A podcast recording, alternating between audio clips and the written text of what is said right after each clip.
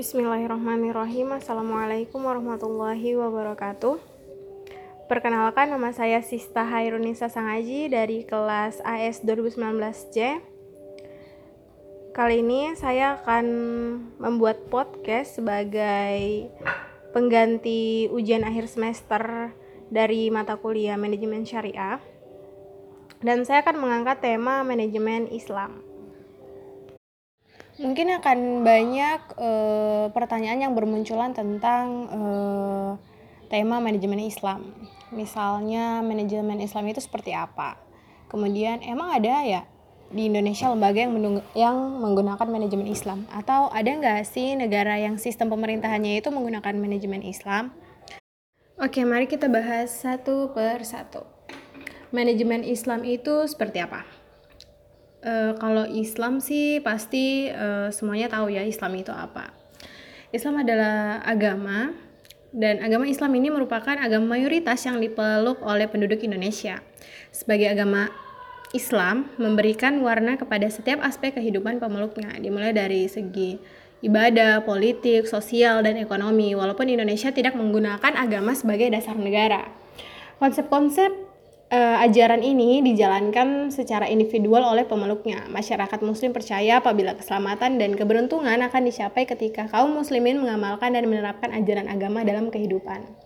Al-Quran menegaskan kepada setiap muslim untuk senantiasa terikat dengan aturan-aturan Allah Subhanahu wa Ta'ala dalam setiap aspek kehidupan yang dijalankannya, termasuk dalam hal manajemen. Dan dalam dalam Islam sendiri, yang paling diperhatikan adalah manajemen waktu. Karena uh, sebagai umat muslim kita beribadah sehari lima kali. Dan itu berkaitan dengan waktu bagaimana kita memanajemen waktu kita sehingga uh, ibadah yang kita lakukan sebanyak lima kali dalam sehari itu bisa uh, berjalan dengan baik. Lalu manajemen uh, manajemen itu apa sih? Manajemen merupakan salah satu cabang dari ilmu ekonomi yang memegang peran penting dalam keberhasilan pengelolaan suatu organisasi maupun perusahaan. Penerapan manajemen pada perusahaan dapat meningkatkan efektivitas dan efisiensi sumber daya-sumber daya perusahaan ataupun organisasi sehingga mencapai hasil yang maksimal. Jadi, manajemen syari eh, manajemen Islam itu apa? Manajemen Islam merupakan suatu pengelolaan untuk mencapai hasil optimal yang bermuara pada pencarian ridho Allah. Dengan demikian, setiap langkah yang diambil didasarkan pada aturan-aturan Allah, maka dapat dikatakan isi dari manajemen Islam adalah segala sesuatu yang berhubungan dengan ilmu manajemen konvensional namun telah diwarnai dengan aturan-aturan Al-Quran dan hadis. Kemudian lanjut kepada uh, pertanyaan ada nggak sih di Indonesia lembaga yang pakai manajemen syariah? Tentu ada dong, walaupun emang sistem pemerintahannya enggak, tapi ada beberapa lembaga di Indonesia yang menggunakan uh, manajemen syariah. Salah satunya lembaga keuangan, yaitu yang seperti kita tahu telah banyak bertumbuh sekarang adalah bank syariah. Sebenarnya ada juga selain bank syariah itu ada asuransi syariah, ada pegadaian syariah dan lain sebagainya. Cuma yang paling uh, mungkin yang paling familiar di telinga adalah Bank Syariah karena mungkin salah satu dari kita yang mendengarkan ini khususnya teman-teman kelas AS 2019C pasti kebanyakan yang pakai syariah termasuk saya. Berbicara tentang bank syariah, kira-kira pernah nggak sih terlintas di benak kalian kayak uh, emang uh, bener-bener nggak ada ribanya gitu. Emang bener-bener beda sama bank konvensional. Bukannya bank kan uh, sama-sama apa ya prior, orientasinya itu uh, untuk mencari nasabah dan mencari laba yang tinggi tentunya kalau bank ya. Tapi emang syariah nggak gitu. Emang syariah beda sama konvensional. Kalau dulu sih sempat ada kejadian yang sekarang aku anggap lucu. Tapi dulu itu kejadiannya aku anggap kayak uh, agak-agak gimana ya uh, aneh gitu. Soalnya gini aku dari SMK aku magang dan kebetulan aku magangnya itu di bank. Bank tempat aku magang ini bank konvensional. Nah ada suatu kejadian ketika aku berada di divisi kredit di situ uh, ada seorang ibu nasabah seorang nasabah. Beliau ini uh, sudah mengambil kredit di bank uh, di bank ini di tempat yang aku magang ini. Sebut saja bank A. Kok jadi kayak ini ya? Uh, jadi si ibu ini udah ngambil kredit di bank A bank konvensional ini. Uh, ke, tapi kemudian beliau ini mau take over ke bank syariah. Kemudian uh, salah satu pegawai bank A yang ada di divisi kredit uh, pastinya uh, mempertahankan nasabahnya dong. Apa pun yang terjadi kita harus mempertahankan nasabah. Nah jadi ada sempat terjadi perdebatan panjang yang menguras emosi dan kalau posisi aku waktu itu saat kejadian itu terjadi aku kayak aku merasa agak ini ibu aneh banget sih. Kayak yang ngapain juga take over kok sama sama aja gitu kan ya. Kalau menurut aku dulu karena ya ilmunya belum banyak ya. Kayak ya udah sih sama aja deh kayaknya gitu kan. Apa sih bedanya? Kan sama-sama uh, di sini kredit di sana juga di bank syariah juga mau kredit sama-sama kredit. Cuma beda bank doang gitu kan ngapain dipindah-pindah gitu kan nah jadi aku tuh nontonin si pegawai ini dan si nasabah ini uh, apa ya kayak cekcok mulut gitu tentang uh, take over kredit ini. Si ibunya maksa buat uh, harus diuruskan sekarang take overnya.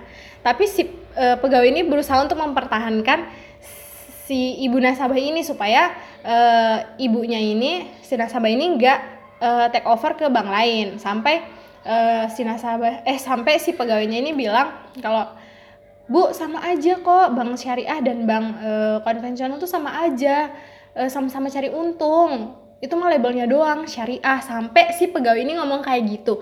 Padahal si pegawai ini adalah muslim. Kalau waktu itu aku kayak mikirnya iya ih orang sama aja kok sama-sama bank cuma beda uh, beda label doang. Yang satu syariah yang satu konvensional gitu kan ya. Cuma sekarang kejadian kejadian ini aku anggap lucu karena kayak uh, ternyata tuh sistemnya emang bener-bener beda. Berproses menjadi lebih baik. Uh, Bank Syariah selalu berproses menjadi lebih baik untuk benar-benar bisa menyesuaikan dengan hukum Islam yang sebenarnya. Dan setelah dipelajari sekarang aku jadi tahu kalau oh ya emang beda banget bank syariah sama bank konvensional dan kayak uh, ngingat kejadian itu tuh jadi lucu kayak ya kakaknya ini kan padahal Islam ya. Dan beliau kan maksudnya uh, pasti ilmunya udah lebih banyak karena udah menjadi pegawai bank kan. Tapi kok ngomongnya bisa sampai uh, aku merasa sekarang itu kalau sekarang aku merasanya omongannya si pegawai ini tuh kayak kurang berpendidikan. Karena kayak beliau Islam tapi ngomongnya uh, udah sama aja. Bank syariah sama bank uh, konvensional cuma labelnya doang beda gitu. Kayak uh, kalau sekarang jatuhnya tuh kayak ih emang ya uh, ilmu itu enggak uh, pandang umur walaupun kayak umur kamu lebih tua tapi belum tentu kamu uh, memahami agamamu sebaik uh, orang yang orang lain yang lebih muda dari kamu kayak gitu. Dari kejadian ini sih kita bisa uh, belajar ya sebagai seorang pakar-pakar ekonomi Islam nantinya uh, kita tuh harus lebih uh, bisa apa ya namanya kayak uh, melakukan sosialisasi terhadap masyarakat gitu. Memperkenalkan mereka lebih dalam lagi tentang uh, apa tentang manajemen Islam tuh sebenarnya seperti ini. Manajemen Islam tuh sebenarnya uh, tujuannya baik gitu. Selain mencari ridha Allah juga untuk uh, mensejahterakan umat gitu. Uh, dari kejadian ini juga kayak berarti kita bisa ini bisa menjadi dari kejadian ini kita dapat menjadikan tolak ukur bahwa walaupun Indonesia sebagai negara apa walaupun Indonesia sebagai negara dengan pemeluk Islam terbanyak di dunia tapi itu tidak menjadi uh, tidak menjadi apa ya tidak menjadi poin penting bah eh, tidak menjadi nggak menjadi apa sih jadi bingung ngomong apa pokoknya kayak Indonesia memang pemeluknya uh, pemeluk Islamnya terbesar di dunia tapi itu gak menjadikan warga Indonesia itu uh, paham akan Islam yang sebenarnya gitu. Apalagi ketika uh, Islam dimasukkan ke dalam sistem ekonomi gitu. Bahkan sekarang masih ada yang kurang paham dan uh, mereka masih beranggapan bahwa ya udah sih sama aja di konvensional dan syariah. Gak ada bedanya labelnya doang beda.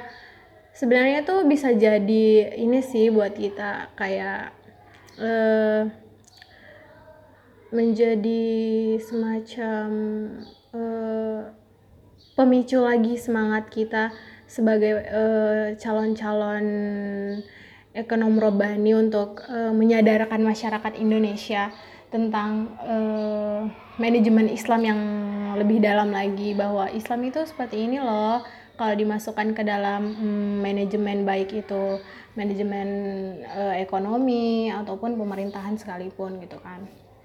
Karena miris banget kita negara Islam terbesar tapi masyarakatnya masih nggak uh, paham tentang Islam itu sendiri. Bahkan kita juga kan kenal dengan uh, istilah Islam KTP ya kan? Dan itu udah bener-bener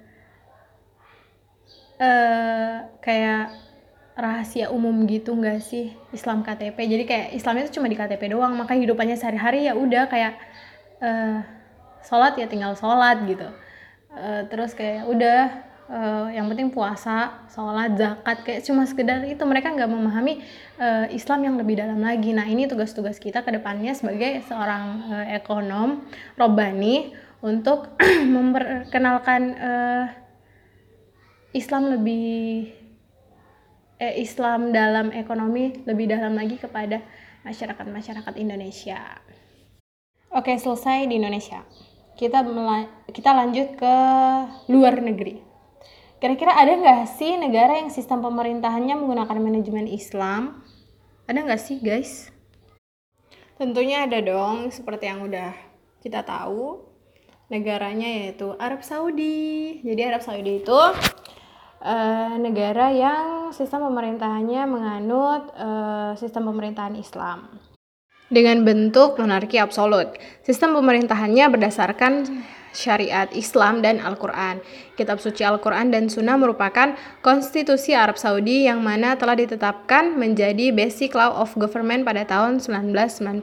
Nah, ada juga nih negara yang sistem ekonominya uh, menganut uh, sistem ekonomi Islam selain Indonesia dan Arab Saudi ada Malaysia, Uni Emirat Arab, Kuwait, Qatar, Turki, Bahrain dan Pakistan. BTW guys, uh, aku sedikit mau cerita tentang uh, atau berbagi apa ya? sharing-sharing tentang yang lagi happening sekarang yaitu Hagia Sophia yang sekarang sudah resmi menjadi masjid lagi Alhamdulillah Masya Allah nah jadi sebenarnya nih kita balik dulu ya ceritain sejarah Hagia Sophia ini ternyata umurnya itu udah 1500 tahun lebih tua daripada umur umat muslim Hagia Sophia Hagia Sophia sendiri e, didirikan oleh Kaisar Justian I pada tahun 537 Masehi dan dulunya awal pertama dibentuknya Hagia Sophia ini itu adalah katedral Yunani Ortodoks. Tapi kemudian pada tahun 1204 saat terjadi perang salib keempat, dia diubah menjadi gereja Katolik Roma.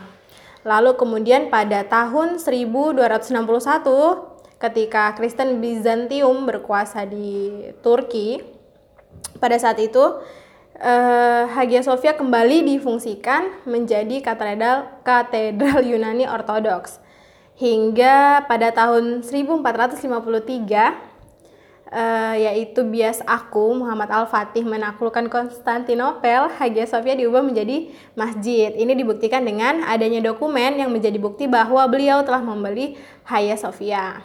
Nah, si Hagia Sophia yang telah berubah menjadi masjid ini bertahan sampai tahun 1931. Wow, lama banget ya guys. Sampai tahun 1931. Nah, kemudian nih Masjid Hagia Sophia diubah menjadi museum oleh Mustafa Kemal Ataturk. Kalian tahu nggak? Beliau itu adalah uh, presiden pertama Turki dan beliau ini adalah orang yang mengambil alih Turki dan mendeklarasikan Turki sebagai negara sekularisme. Bayangkan.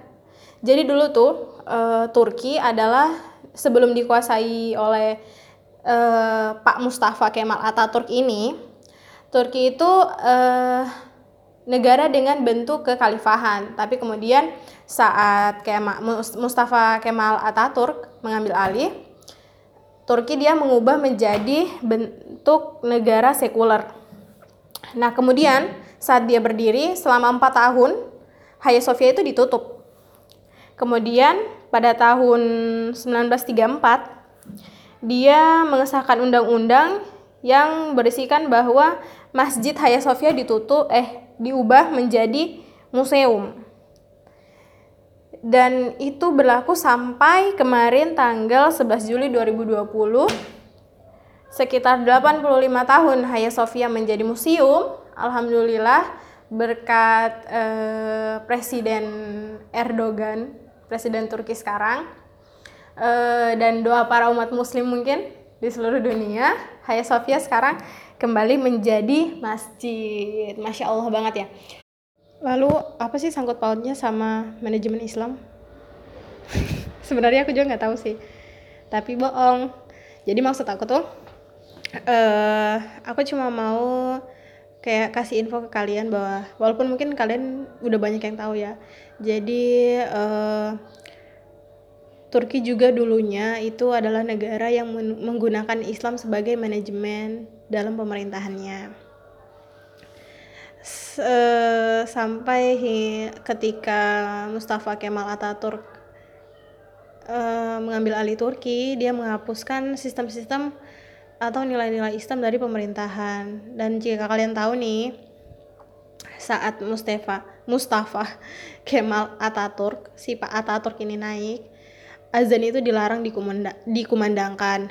Wanita-wanita muslim dilarang menunjukkan simbol-simbol keagamaannya uh, di depan umum. Jadi mereka itu dilarang menggunakan jilbab di tempat-tempat umum. Bayangin kasihan banget kan. Terus apa lagi ya? Hmm, pokoknya gitulah. Jadi uh, saat Mustafa Kemal Ataturk menjabat sebagai pemimpin di Turki dia melarang adanya simbol-simbol agama yang ditunjukkan di tempat umum. Namun alhamdulillah setelah setelah 85 tahun Turki asing dengan uh, apa ya istilahnya Turki itu kayak asing dengan Islam akhirnya sekarang pelan-pelan e, mulai ada titik terang mulai bahwa Turki telah kembali menjadikan Islam sebagai identitasnya. Kita patut berterima kasih pada Pak Erdogan. Masya Allah beliau ini e, menjadi apa ya panutan seorang ya pemimpin yang patut dicontoh bagi kita di zaman sekarang.